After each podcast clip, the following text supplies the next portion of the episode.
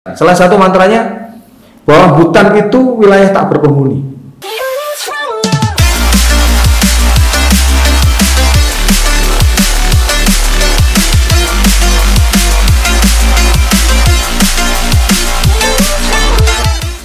Hai Sobat Hutan, selamat datang di Our First Podcast uh, Podcast pertama kita Forest Talk Nah, kali ini kita udah kedatangan tamu nih uh, Mas Eko di Forest Talk ini Nah, teman-teman yang baru melihat Forest Talk ini merupakan ruang diskusi Kita berbicara kehutanan dengan cara asik dan ringan gitu Mas Nah, udah ada bintang tamunya nih Mas Eko Halo Mas Eko Halo, Bang Gim- Pai. Halo Mas Eko Gimana nih Mas kabarnya nih? Bertahan di rumah saja ini. Lagi Bogor masih harus kita adaptasi ya Mas Pai. Betul, betul. Ya. Jadi memang karena walaupun kondisinya sedang COVID ya Mas ya, hmm. tapi Ya, kita ya. harus tetap uh, berdiskusi ya. Ya. Berdiskusi juga gitu. Nah, makanya Mas Ya. mau tahu nih Mas, kira-kira nih kesibukan Mas Eko apa nih sekarang nih Mas? Hai. banyak di rumah ya, banyak offline Mas Pai.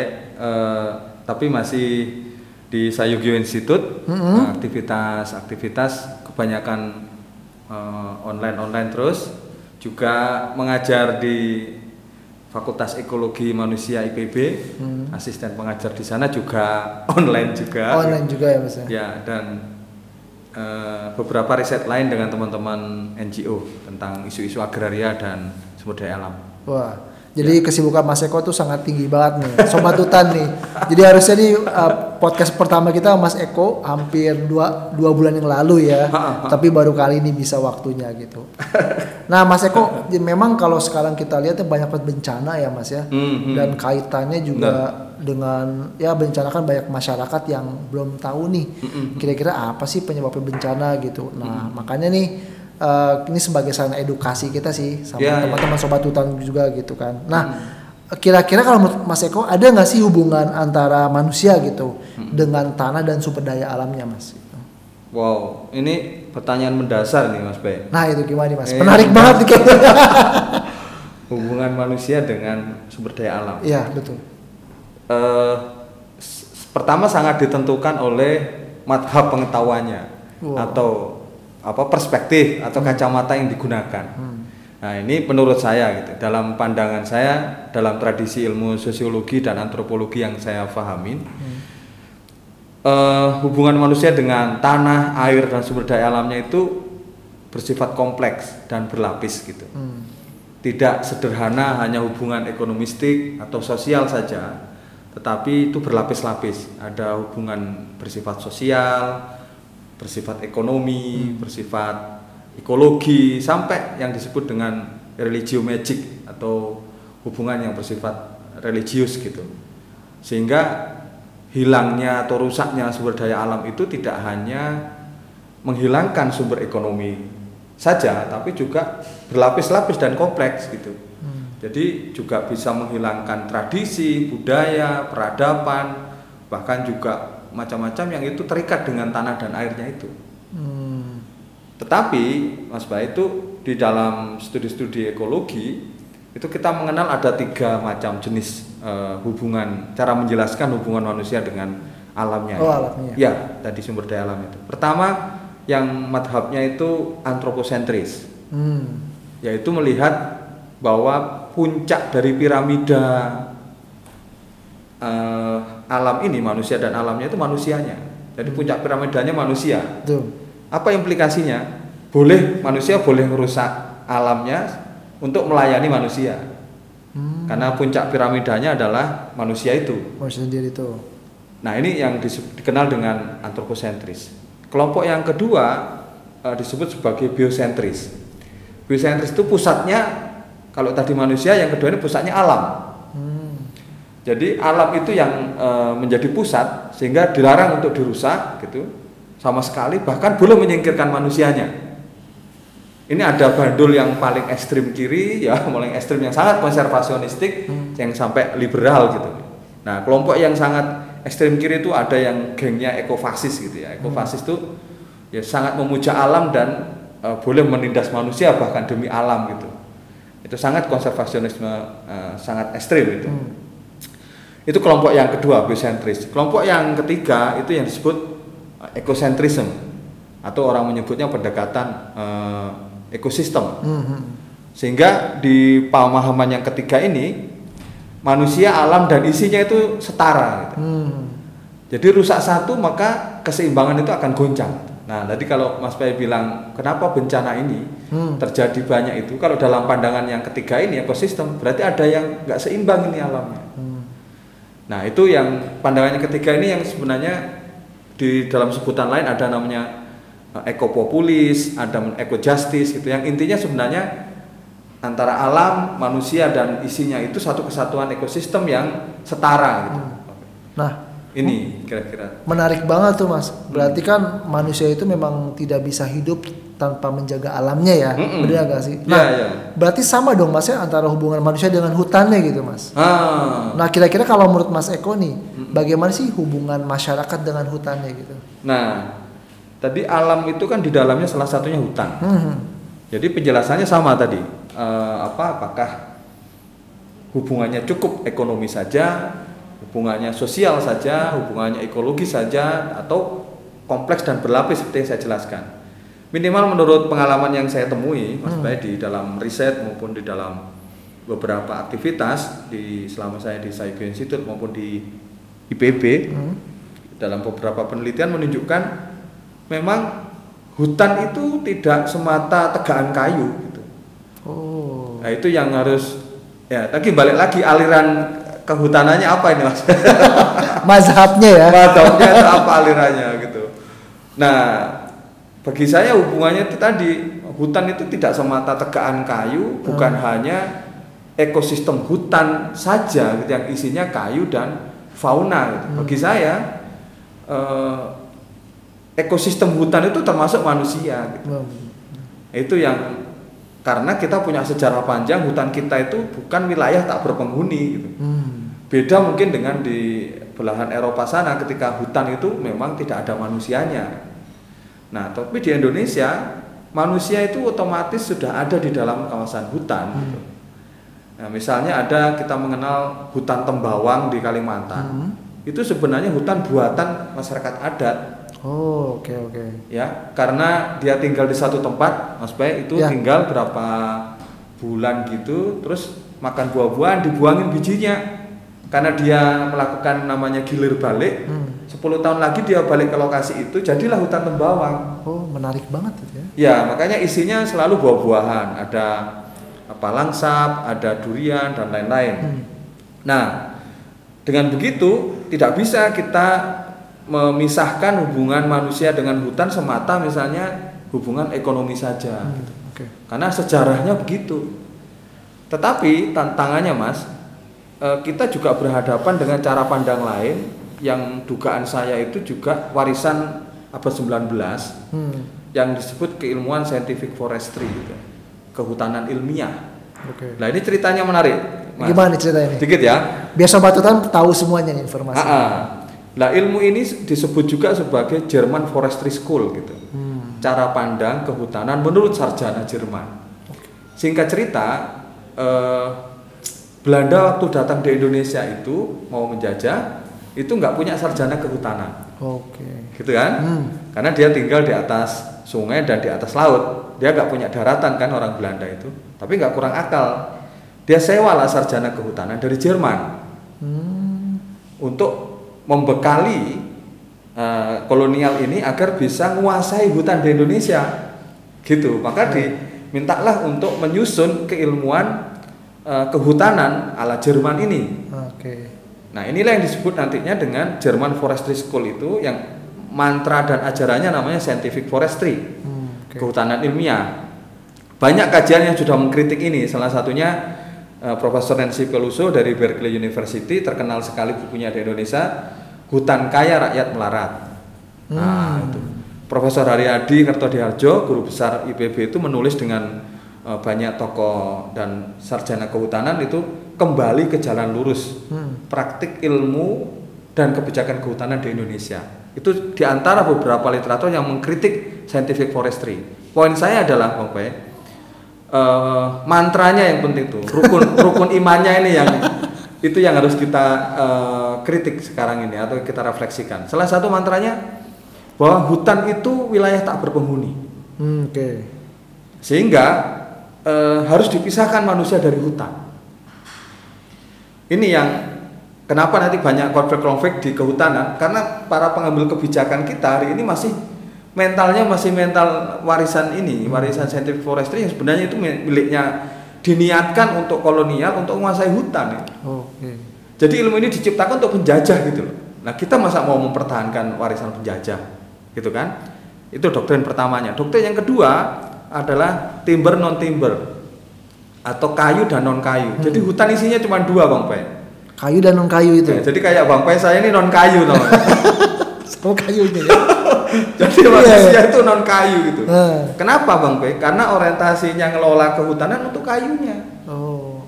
Nah, di era penjajah ini, siapa menguasai kayu, dia menguasai lautan. Siapa menguasai lautan, dia menguasai dunia. Kan gitu kan?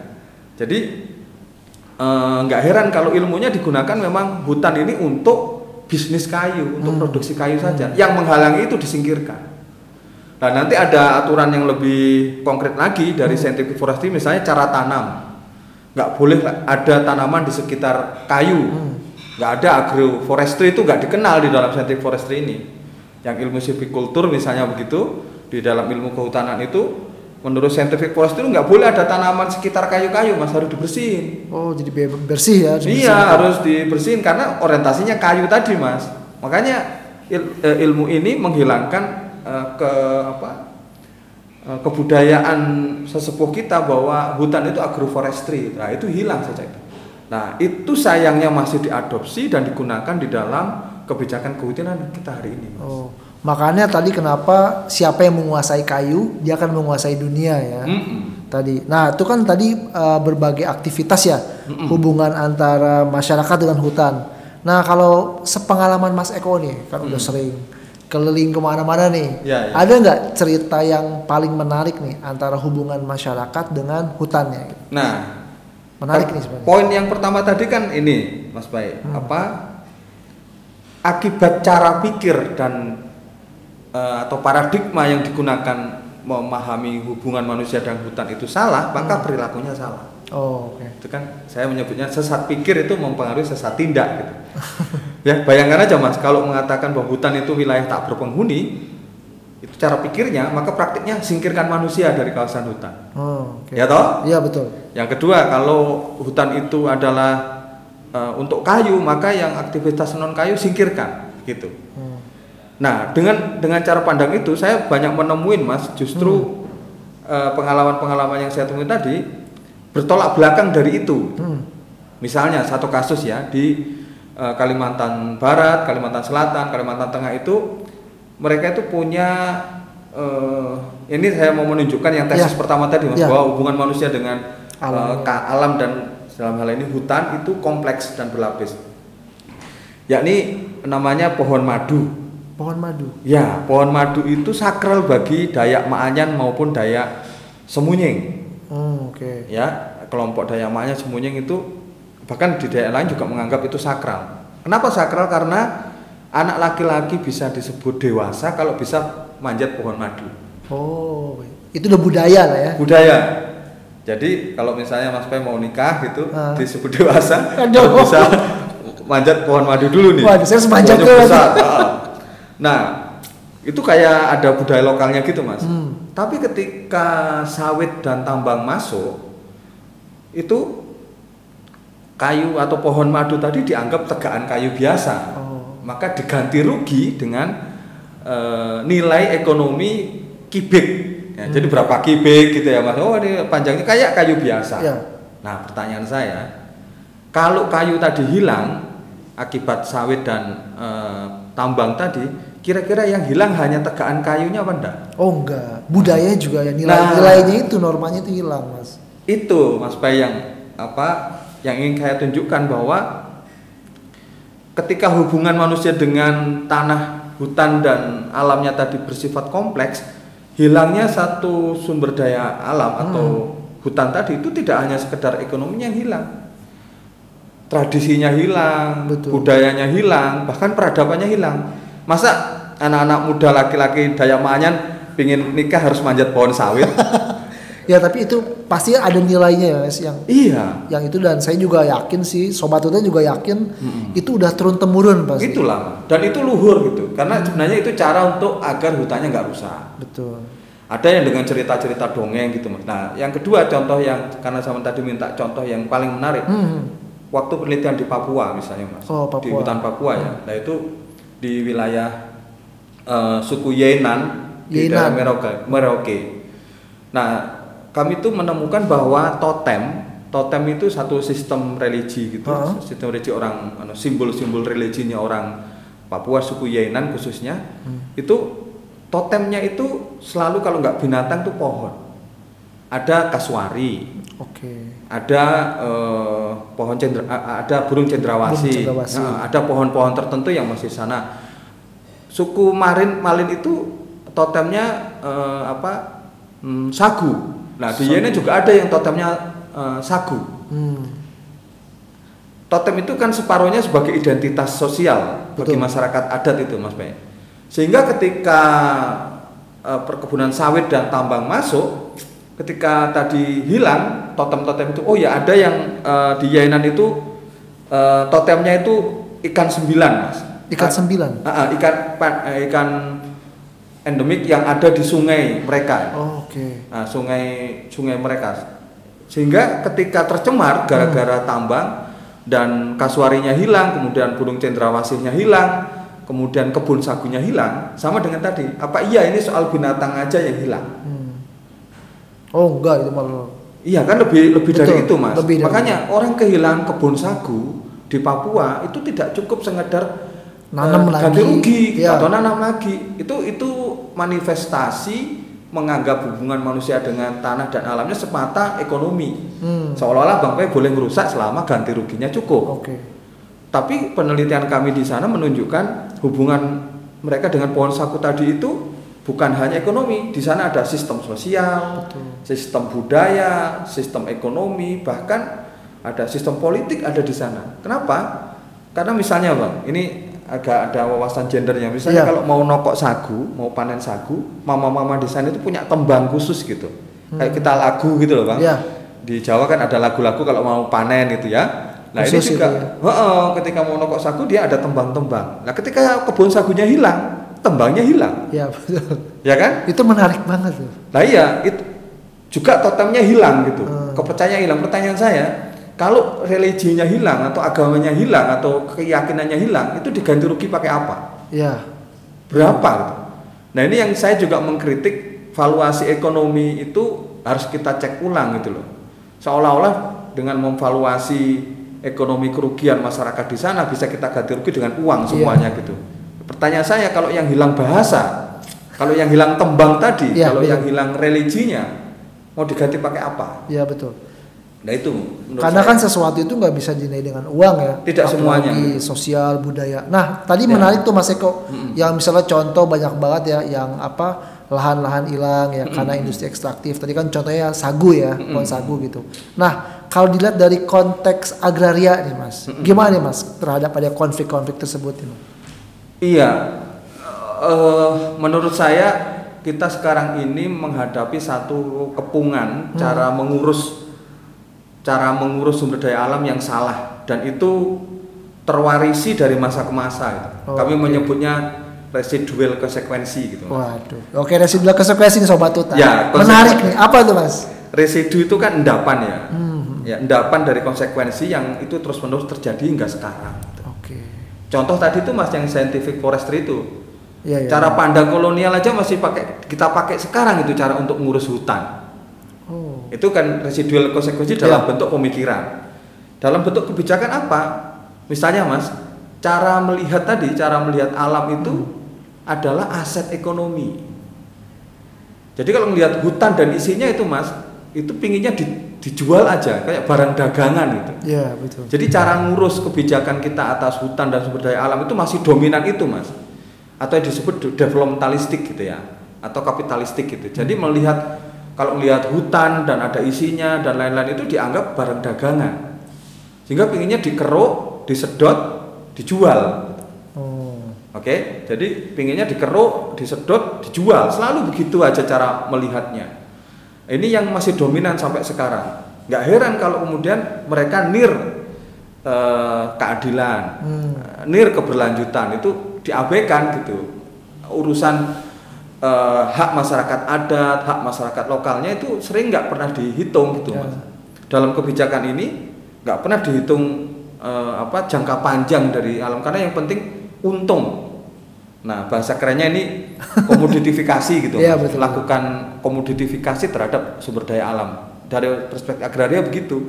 Jadi ini era di mana eh, cara ngurus sumber daya alam atau sumber-sumber agraria itu lebih wataknya itu komoditifikasi gitu. Hmm. Menganggap ini aset ekonomi semata. Itulah Mas yang jadi Iya. akar. Dan tadi juga Mas Eko cerita juga ya tentang hutan di Papua. Ini menarik banget ya Mas Nah, ya. iya, nah, iya, iya. soalnya kita juga ada kajian ini kalau hutan alam di Papua itu di bioregion Papua khusus ya hingga tahun 2018 itu ada sekitar 33,6 juta hektar nih sobat hutan. Hmm. Jadi hutan alam itu 81% itu itu total di luas daratannya. Mm-mm. Nah, nah, kan Mas Eko sering nih penelitian nih ke mana-mana Ya, gitu termasuk kan. dengan FPI dong. termasuk dengan FPI ini. Jadi sobat hutan, jadi Ya. FPI juga kerjasama dengan Sanjog Institute. Nah, Mm-mm. ada buku Bioregion Papua Hutan dan Manusianya nih. Nah, ya. Nah, kalau menurut Mas Eko nih sebagai ketua peneliti nih, Ah, iya, iya. gimana nih Mas eh, pengalaman kesannya nih meneliti eh, hutan dan manusia di Papua nih Mas? Nah, saya eh, pertama eh, respect ya dan hormat karena dan senang bisa belajar dengan teman-teman FWI di Hmm. penelitian ini. Sebelum isinya, Mas, saya Ya. ingin menunjukkan prosesnya. Betul betul. Proses penelitian ini menurut saya penting dan menarik. Satu, ini dimulai dari pertaubatan, Mas. Oh, taubat. Itu penting. Jadi nggak cuma di agama ya, terhadap alam juga tobat kita ya. ilmu Oh, terhadap ilmu. eh, ilmu kita. Betul, betul. Oke. Karena Sayugyo Institute kan selalu tradisinya ilmu sosial. Betul. Di FWI kan kuat untuk ilmu spasialnya. Hmm. Nah, proses menuju buku ini Hmm. itu sebenarnya pertaubatan kami untuk mengatakan nggak cukup memahami Papua, manusia dan hutannya hanya dari satu sudut pandang ilmu. Hmm. Yang orang sosial nggak cukup hanya melihat manusianya saja. Yang spasial nggak hanya cukup melihat hutannya saja. Jadi niat dari penelitian kami itu dimulai dari pertobatan untuk mengintegrasikan cara pandang yang lebih istilahnya transdisipliner gitu Mas. Hmm. sehingga ke ilmu sosial dengan ilmu spasial itu bisa blended gitu Saling ya. Nah, saling saling mendukung mas ya betul betul. karena itu isinya nanti berisi tentang itu kira-kira Hmm. rintisan ke sana mas mungkin nggak nggak belum belum kokoh banget tapi rintisan ke sana Hmm.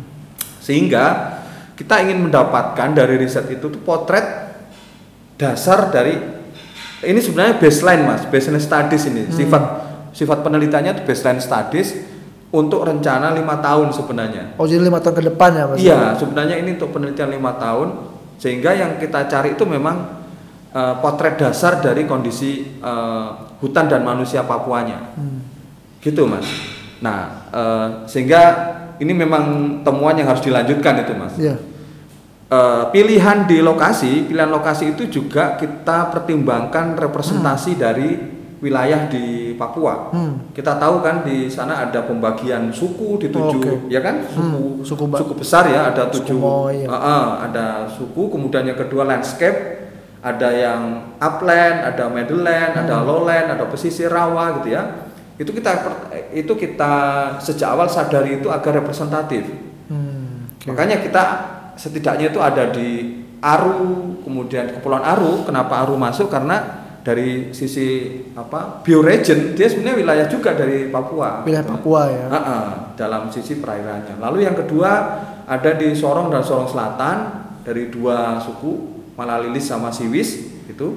Lalu juga ada di wilayah-wilayah dari kepala sampai ekornya Papua itu kita overview juga di sana. Hanya memang penelitian mendalamnya di tiga lokasi mas.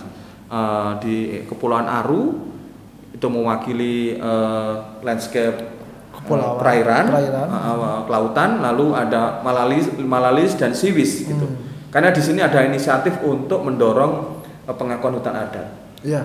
Dan ini Nah. juga menarik banget nih mas, Mm-mm. karena kan kalau kita lihat kan eh, banyak banget ya permasalahan ya konflik agraria gitu kan antara masyarakat dengan pemerintahnya atau perusahaan gitu. Nah, bagaimana sih cara mengurai permasalahannya gitu mas? Ya, temuan dari riset ini, Mas Bay, Ya. tadi sebelum solusi sebenarnya mau menunjukkan tiga hal. Oke.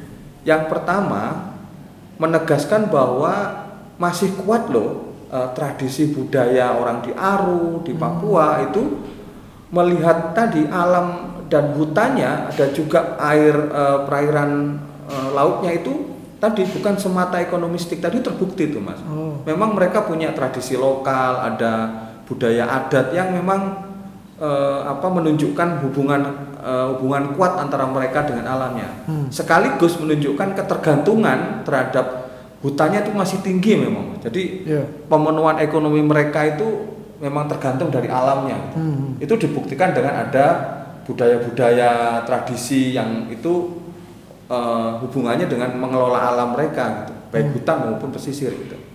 Nah, yang kedua, Hmm. Mas, eh, selain hubungan yang kuat dengan di sana, yang kedua tadi benar temuan yang kedua adalah soal eh, ancaman dan masalah. Hampir semuanya sama, baik di Aru maupun di Papua Ya.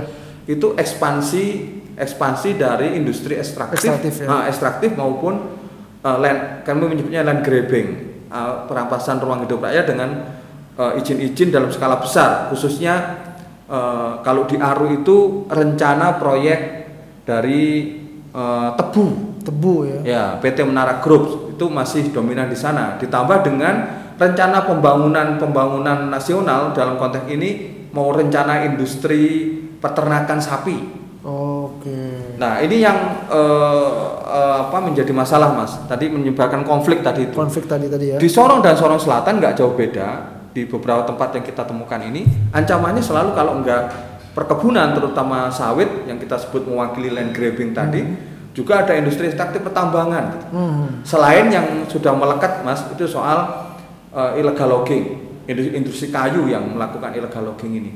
Nah itu yang menurut saya peta masalah lama yang masih terus berlanjut, yang kita temukan penyebab dari konflik itu ketika ada industri-industri uh, dari luar yang masuk di Ya, sana nggak menghormatin hak maupun uh, keberlanjutan ekosistem. Nah, itu kan tadi back banget ya Mas ya. Permasalahan-permasalahan tadi yang mewakili dari perairan tadi Hmm, kan.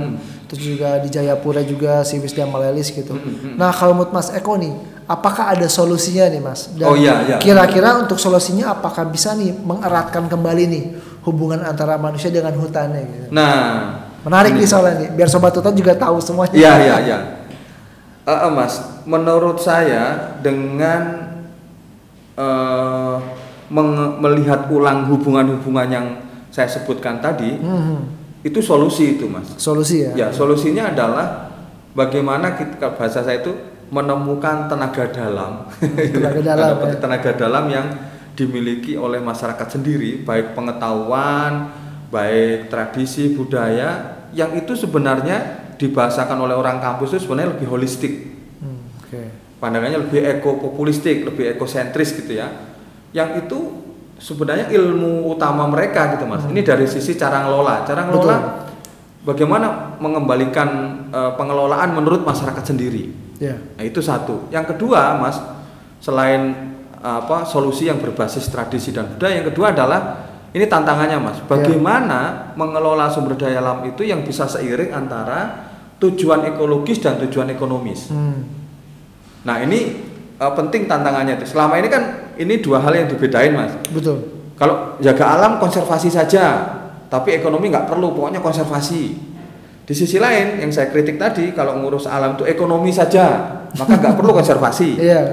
Nah di Papua khususnya dan di tempat lain itu sebenarnya perlu bukti itu mas, perlu Hmm. bukti untuk solusi itu yang ngelola alam tetap bisa ekologis, keberlanjutannya terjamin, tapi juga ekonomis. Hmm, oke oke. Nah, salah satu contoh Mas itu ada di eh, misalnya Pak Alek Wai Simon, Pak Oh, Alek Wai Simon ya ya. di Jayapura itu itu menunjukkan itu, menunjukkan yang eh, ditulis juga ya bahwa Pak Alek Wai Simon ini mengembangkan eh, International Watching Birds gitu eh, yang di satu sisi untuk menjaga hutan mereka di Nimbokrang itu Hmm. agar tidak dirusak oleh ekspansi sawit juga illegal logging gitu kami nginep di sana mas semalam Oh. itu satu satu juta lima ratus mas satu Wah, orang mahal juga ya, tapi Mahal. tapi indah pasti sana beda sekali mas jadi kita pagi itu ada penginapannya Hmm. gitu jadi kita kasih makan lalu subuh subuh diajak untuk melihat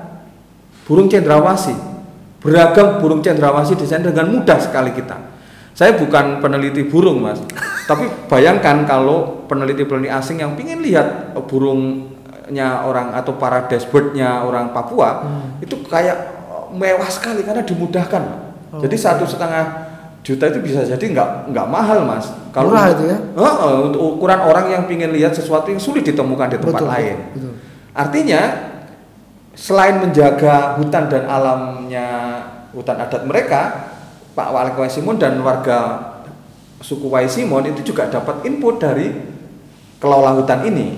Secara ekonomi juga dapat juga. Ya, betul. sebut saja ini satu kategori yang disebut ekowisata. Hmm. Meskipun kita harus hati-hati menyebut uh, jenis kayak begini, tapi yang poin saya adalah tantangannya itu solusinya bagaimana mengelola hutan tidak hanya bertujuan punya dimensi ekologis, tapi juga punya dimensi ekonomi, Hmm. tapi bisa beriringan. betul betul.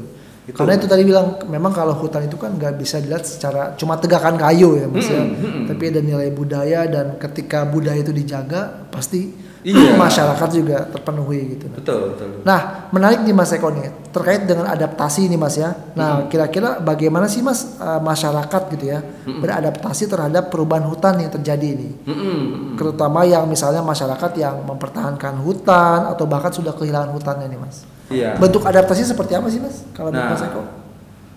Itu iya menarik itu mas. Apakah memang pertanyaan gini, Mas Eko kalau hutannya tetap dibiarkan itu apa Mas Eko pingin orang Papua misalnya masih seperti orang tradisional sekarang, Ah, gitu kan? iya, Masa- seperti itu. Dulu pakai koteka saja. Iya. Apakah Mas Eko pingin kayak gitu terus, gak mau berubah? No, kita bukan anti pembangunan, Mas. Hmm, Kita bukan anti pembangunan, tapi pembangunan yang bagaimana dengan cara apa? Itu yang paling penting. Kita bukan anti pembangunan, tapi pembangunan dengan cara apa dan bagaimana. hmm. Siapa yang paling banyak diuntungkan dan siapa yang paling banyak dirugikan. Ya, betul. Nah, yang dominan sekarang, Mas, banyak sekali masyarakat adat, masyarakat lokal itu hanya jadi penonton, gitu. Oke. Itu yang kita nggak pingin gitu, Mas. Yang nggak menik, nggak menikmati keuntungan dari hutannya dirusak, masyarakatnya dibiarkan Hmm. ya jadi penonton. Nah adaptasinya kayak apa? Mungkin adaptasi ini kata kunci yang agak tricky menurut saya mas. Nah ini mesti kita kritisi itu. Adaptasi itu seolah-olah eh, posisi masyarakat itu tuh nerima, Nerima ya terlalu. ya, hanya nerima saja. Udahlah yang ada itu kamu yang penting adaptif gitu kan? Ya. Nah itu eh, mungkin ini satu kosakata yang harus kita beri catatan karena kalau ngomong perubahan iklim cuma dua cara ngatasinya mitigasi dan, adaptasi. Nah eh, mengandung di dalamnya itu makna lain Mas Bay. Misalnya adaptif, bagaimana sih masyarakat kalau sudah rusak adaptasinya? Seolah-olah kan pasrah aja lah nggak Iya. apa-apa dirusak gitu. Padahal nggak nggak semua adaptasi tapi juga ngelawan dulu gitu. Ya. Tapi taruhlah kalau adaptasi. Saya memang eh, juga data-datanya dari FWI juga yang tahunan dikeluarkan itu menunjukkan makin hari hutan kita makin terus mengalami deforestasi Ya, kan. betul. Nah, kayak apa perlakuannya? Ya eh, memang nggak semua mampu punya strategi eh, strategi yang jitu gitu Hmm. untuk menghadapi perubahan itu, Mas. Betul. Nggak mudah, Mas. Karena tadi saya sebut hutan hutan itu bukan hanya sumber ekonomi gitu mas kalau hanya ekonomi kan diubah namanya strategi penghidupannya strategi livelihoodnya berubah mas Ya, dari benar, hutan ya. jadi pegawai Ya. apa buruh di kota gitu ya Mata jadi- pencariannya ya. Nah, mata pencariannya berubah itu Ah. salah satu adaptasi itu tapi kalau mereka memang dalam apa dalam budaya mereka baru namanya subsisten itu hanya survivalnya itu tergantung ke hutan. Kalau hutannya hilang belum tentu mereka punya keterampilan lain mas. Ya, betul. jadi adaptasinya gimana kalau biasa di hutan kemudian harus hidup di kota? Agak sulit itu mas. Hmm. agak sulit. Sehingga kita mesti agak arif bijaksana melihat eh, cara yang disebut adaptasi itu. Hmm. kita cek dulu. Misalnya dia biasa hidup dari ekologinya sungai mas Hmm. terus suruh hidup di darat itu belum tentu bisa loh mas Ya, betul. orang biasa hidup di laut terus suruh eh, hidup di darat itu belum tentu sehingga sebelum ngomong adaptasi kita lihat dulu kira-kira eh, jenis kehidupan lamanya apa dari masyarakat itu nah strategi adaptasi itu ditentukan oleh kemampuan itu mas misalnya biasa di hutan terus ker- kerja di sawit itu juga berat teman. Iya. kalau Karena yang semua kalau berubah ya. Iya, Betul. bahwa perubahan pasti terjadi iya, tetapi tahapan itu harus kita lihat. gitu. Iya, Tahapan eh, tadi jenis penghidupan manusianya kayak apa. Biasa berburu dan meramu gitu Mas ya. Mereka masih berburu dan meramu terus harus bersaing dengan pendatang dari Jawa, pendatang dari Bugis Makassar, pendatang dari Sumatera yang kemudian udah canggih cara mengelola tanahnya gitu. Iya, betul. Nah itu eh, tentu nggak mudah gitu bagi orang misalnya di Papua itu bersaing dengan orang yang punya keterampilan khusus begitu. Hmm. Makanya salah satu yang kita dorong selama ini dalam melihat masalah misalnya di Papua ada af- affirmative action gitu mas. Oke. Seperti otonomi khusus dan lain-lain itu untuk menghormati agar jangan disamakan cara ngelola di Papua dengan di Jawa. Oh, karena beda ya. Iya itu affirmative actionnya tadi di sana mas. Tentu ada kritik terhadap otsus sekarang, tetapi poin utamanya adalah otsus itu otonomi khusus itu untuk memberi afirmasi khusus agar cara memperlakukan eh, Papua tidak diseragamkan dengan daerah lain. Nah itu cara-cara eh, misalnya, misalnya kalau ada pembangunan dahulukan manusianya. Saya setuju di sini jembatannya pendidikan, mas Betul. dalam arti luas ya, bukan hanya pendidikan formal. Tingkatkan dulu kemampuan manusianya, baru dikasih eh, apa pembangunan. Tapi kalau pembangunan dulu, keterampilan dan pengetahuan orang yang tidak ditingkatkan, nanti yang datang orang luar dong. Iya. Ya toh orang Iya, lokal betul. jadi penonton Betul. lagi gitu. Makanya kalau kita lihat banyak banget ya yang masyarakat masyarakat eh, adat lokal di Iya. sana ya yang terpinggirkan gitu. Ya, yang- termasuk di pulau-pulau lain ya Mas. Hmm, iya betul. Gitu, termasuk di pulau-pulau lain juga begitu. Ya. Gitu Nah, sih. kalau menurut Mas Eko nih, eh, apa sih harapannya nih untuk Nah. hutan Papua dan masyarakat adat Papua di sana, nih, Mas? Iya mas, dari riset bersama Forest World Indonesia Ah. ini dan juga beberapa penelitian lain yang kami lakukan, pertama mas, menurut saya adalah jadi cara pandangnya diubah. Cara pandangnya ya. Cara pandang nih dulu, sobat cara hutan, melihat. cara pandangnya diubah nih. Iya, mindsetnya itu yang harus kita ubah. Tadi mas, jangan hanya melihat hutan dan isinya itu semata aset ekonomi. Hmm. Jangan hanya itu sebagai barang dagangan gitu mas. Oke. Ya, itu dulu cara melihatnya bahwa itu adalah ekosistem yang fungsinya tidak hanya untuk ekonomi. Fungsinya banyak, Mas. Kalau sekarang ini banyak analis yang mengatakan bahwa eh, wabah corona ini itu sebenarnya bagian dari jenis ragam-ragam yang apa zoologis ya, apa Ya, sebutannya ya- zonologi. ya eh, apa eh, Perpindahan ya penyakit dari ah, ya. yang disebabkan karena dari hewan tertentu karena Ya, habitatnya ya, rusak. Iya, gitu. betul. Nah, em, itu menunjukkan bahwa hutan dan eh, sumber daya alam tadi itu adalah satu ekosistem yang tidak hanya sebagai sumber ekonomi, Hmm. tapi dia sebenarnya pelindung banyak hal gitu. Betul, betul. Kalau hutannya rusak bukan hanya sumber ekonominya yang hilang, bisa menyebabkan banyak hal karena dia satu ekosistem gitu. Betul. Sehingga cara pandang ini yang harus uh, harus diubah, Mas. Oke, dengan begitu yang kedua maka cara memperlakukannya. Nah, kalau tadi caranya, sekarang Macam cara ngelolanya, Mas. Oh, mengelolanya nih gimana? Ya, yang kedua kan cara pandangnya, kedua cara ngelolanya karena itu fungsinya bukan hanya ekonomi, maka hormatilah nilai-nilai dan pengetahuan yang arif di sana. Orang menyebutnya pengetahuan hidup atau living living knowledge gitu. Knowledge ya. Ya, living knowledge ah, itu kayak apa? Dan leluhur kita di masing-masing pulau kita di Indonesia punya itu, Mas. Hmm. Di Ambon kita punya namanya sasi. Betul, sasi. Ya kan, Mas? Hmm. Di Lombok kita punya namanya awik-awik. Awik-awik. Eh, di Riau kita ada namanya lubuk larangan. Di apa? Di Aceh itu cara ngelola laut yang baik itu ada misalnya panglima laut gitu. Hmm. Oh, Dan di macam-macam Mas. Eh, Di eh, di Jawa terkenal dulu Dewi Sri gitu ya untuk Ya. eh, tanah gitu. Yang intinya Mas, sebenarnya leluhur kita itu punya sejarah pengetahuan yang ngelola sumber daya alamnya itu holistik tadi. Mas Hmm. holistik tidak posisi manusianya tidak lebih dominan dari alam gitu salah salah satunya doktrinya gini mas doktrinya nih ambil secukupnya Ih, tuh pas banget tuh bos. Ya kan? Ambillah dari alam secukupnya Itu itu leluhur kita semuanya begitu mas. Ambillah dari alam secukupnya. Kalau kita menebang apa gantilah gitu. Ambil secukupnya. Lawannya kan rakus dan Ya, serakah betul. itu mas. Nah, Grabbing tadi itu ya. Ya, jadi cara pandangnya lalu cara ngelolanya itu tadi di apa eh, menghormatin pengetahuan-pengetahuan yang holistik dan itu ada di tradisi leluhur kita. Hmm, betul. Nah, yang terakhir Mas, menurut saya eh, adalah bagaimana anak muda Mas. Hmm, anak muda. Nah, ini yang penting. Pesannya nih buat anak muda apa?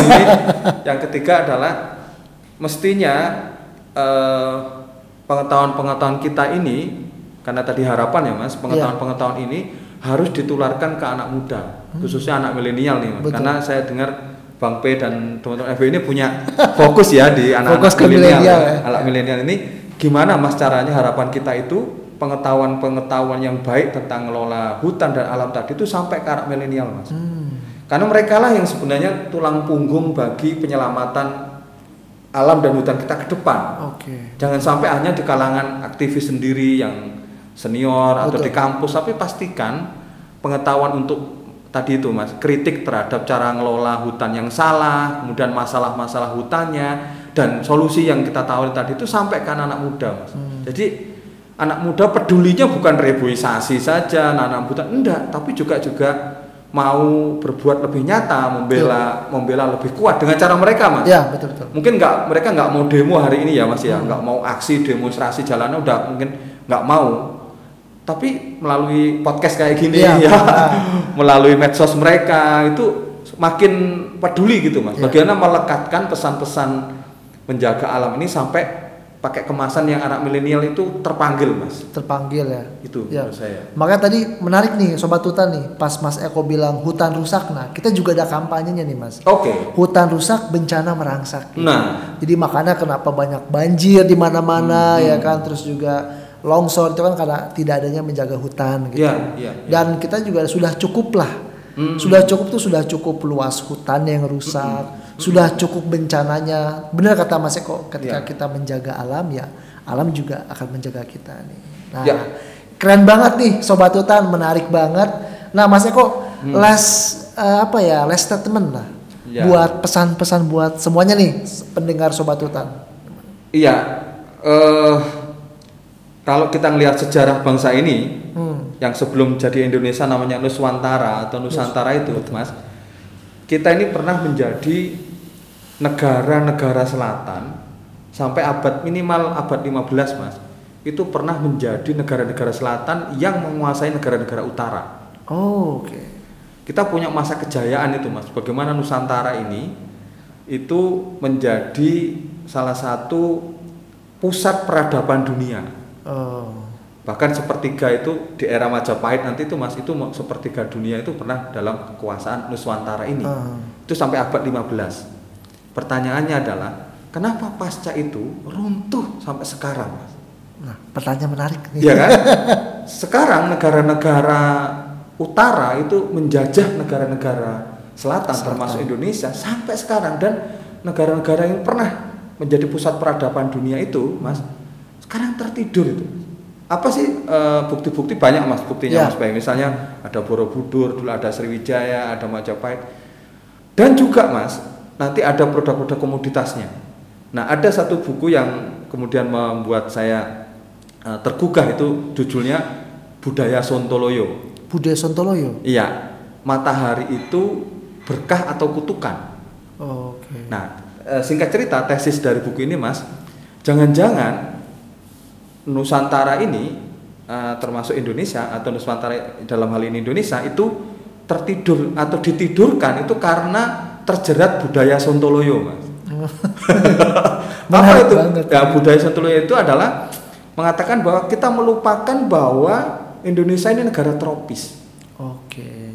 Itu poinnya Mas. Dan Mas P tadi mengulang-ulang soal Papua dan saya juga respect tentang hutan alam yang tersisa di Indonesia. Di Papua dia hujan hujan eh, dia adalah hutan hujan-hujan tropis, Ya, hutan terakhir tropis ya. terakhir Iya. dan terbesar salah satunya di Iya. dunia itu hujan alam hujan tropis kita terakhir.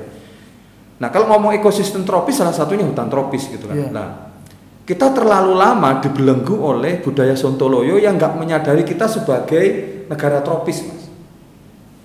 Nah, sementara negara-negara yang menjajah kita mayoritas negara subtropis.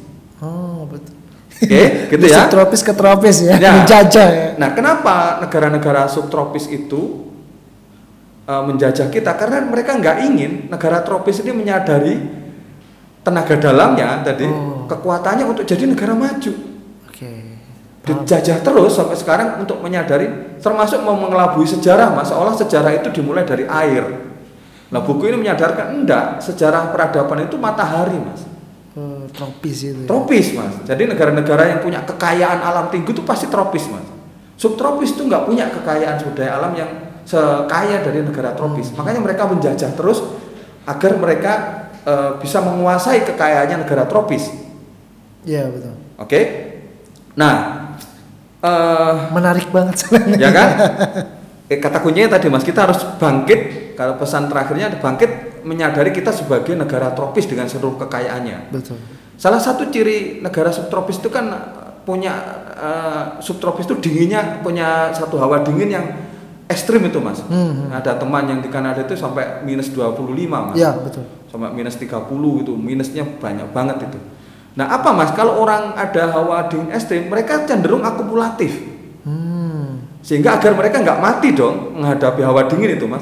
Makanya mereka cenderungan wataknya itu ekspansif Oh, Oke. karena ingin menimbun gitu mas untuk menjaga agar eh, dia tidak tewas agar tidak wafat gitu Kedinginan gitu ya. iya dia harus akumulatif mengeruk alamnya untuk disimpan gitu Oke. kalau alam mereka sekitarnya habis kita dia jajah gitu ekspansif ke tempat lain gitu. Ya.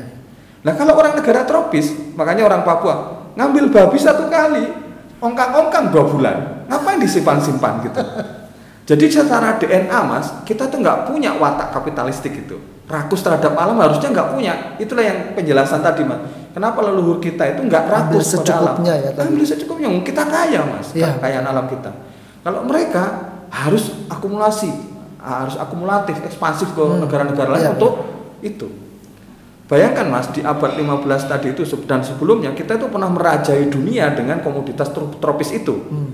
Mulai dari kopi, mas.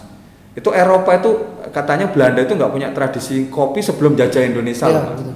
Kita punya rempah-rempah, pala, ya dan lain-lain itu, cengkeh. Kita pernah merajai dunia dengan komoditas barus.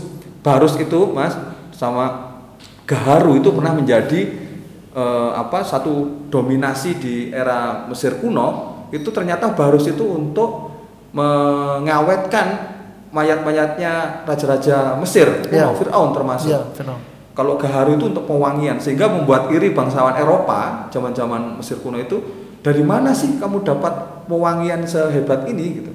Wah itu dikelabui mas disembunyikan oleh pedagang Mesir kuno. Wah ini dari satu pulau yang dijaga siluman ada ular naganya Oh. gitu-gitu. Sampai nanti Portugis bisa jajah ke Indonesia menemukan rempah-rempah itu. Wow. Sampai sekarang kita eh, apa misalnya eh, apa mas coklat kita kakao kita juara dunia mas ketiga setelah Pantai Gading dan Afrika itu kita nomor tiga gula kita kopi cengkeh kita masih eh, dari komoditas tropis kita itu masih menjadi andalan komoditas dunia Hmm. nah kenapa itu semua masih ada karena ada hutannya mas Oke. Singkat cerita, setelah saya terakhir adalah kalau mau kita pertama menyadari masalah kita, mengapa kok eh, kita pernah punya kejayaan sebagai negara kok masa lalu baik maritimnya maupun daratnya gitu pernah jaya kemudian sebagai peradaban jaya kok tiba-tiba sekarang runtuh.